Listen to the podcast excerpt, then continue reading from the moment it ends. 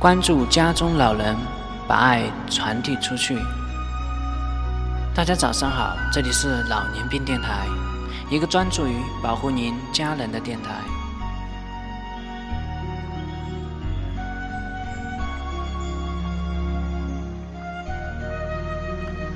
啊，那么啊，静辉今天讲分享关于啊我们的关于一个病血的话题。那么便血呢？它其实，在老年的啊老年病啊这一块呢，它其实是非常的常见。那么便血呢，其实是一种症状。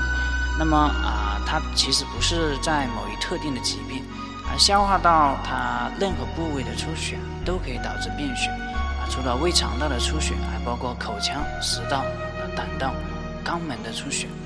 那么便血的颜色与出现的部位啊，以及出血的速度呢，啊密切相关。那么通常来说，鲜红色的啊便血呢，主要来自消化道。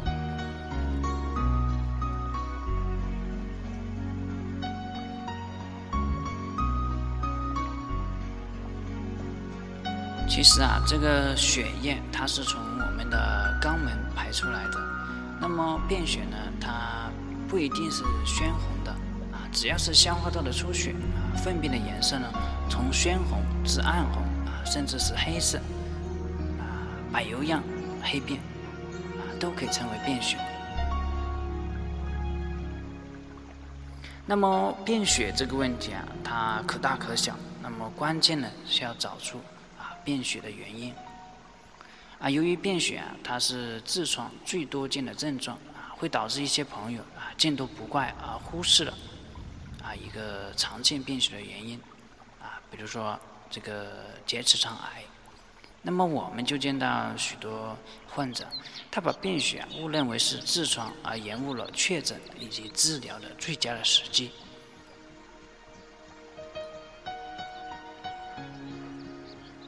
那么结直肠癌啊，它的便血呢，多数是暗红色，那么一般与大便混在一起，那么表现为持续的。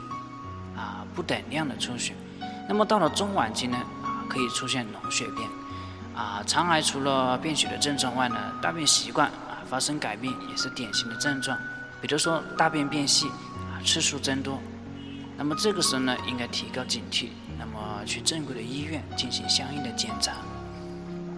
而痔疮引起的出血呢，它一般是啊发生在排便后，啊呈这种滴状或者说喷射状。血色呢鲜红，那么血液呢，它与粪便呢，它不混合。痔疮引起的便血的出血量呢，多少不一。那么有些呢，它是间断的大量的便血，严重者呢，它可以每次啊大便时都都会出现。而肿瘤治疗的这个早期啊。也就是我们肿瘤治疗，它讲究的是一个早期发现，啊早期治疗。那么啊，发现这种便血，那么主动进行肠镜、肛门指诊这些常规的检查，那么它可以大大的提高结直肠癌的早期的发现率。那么我们都鼓励在四十五岁以上的人群，那么至少进行一次的肠镜检查，因为早期发现了啊，治疗效果。可以很好，甚至治愈肿瘤。简单来说呢，啊，如果结直肠癌早期发现，生存期可以达到五到二十年，啊，甚至终身。那么如果是中期发现呢，生存期多数在三到五年。而如果肠癌已经发展到晚期，那么一般生存期啊，在八个月到一年不等。如果因为啊惧怕肿瘤而回避检查，反而是不好的。那么这在经过以往的。节目中呢，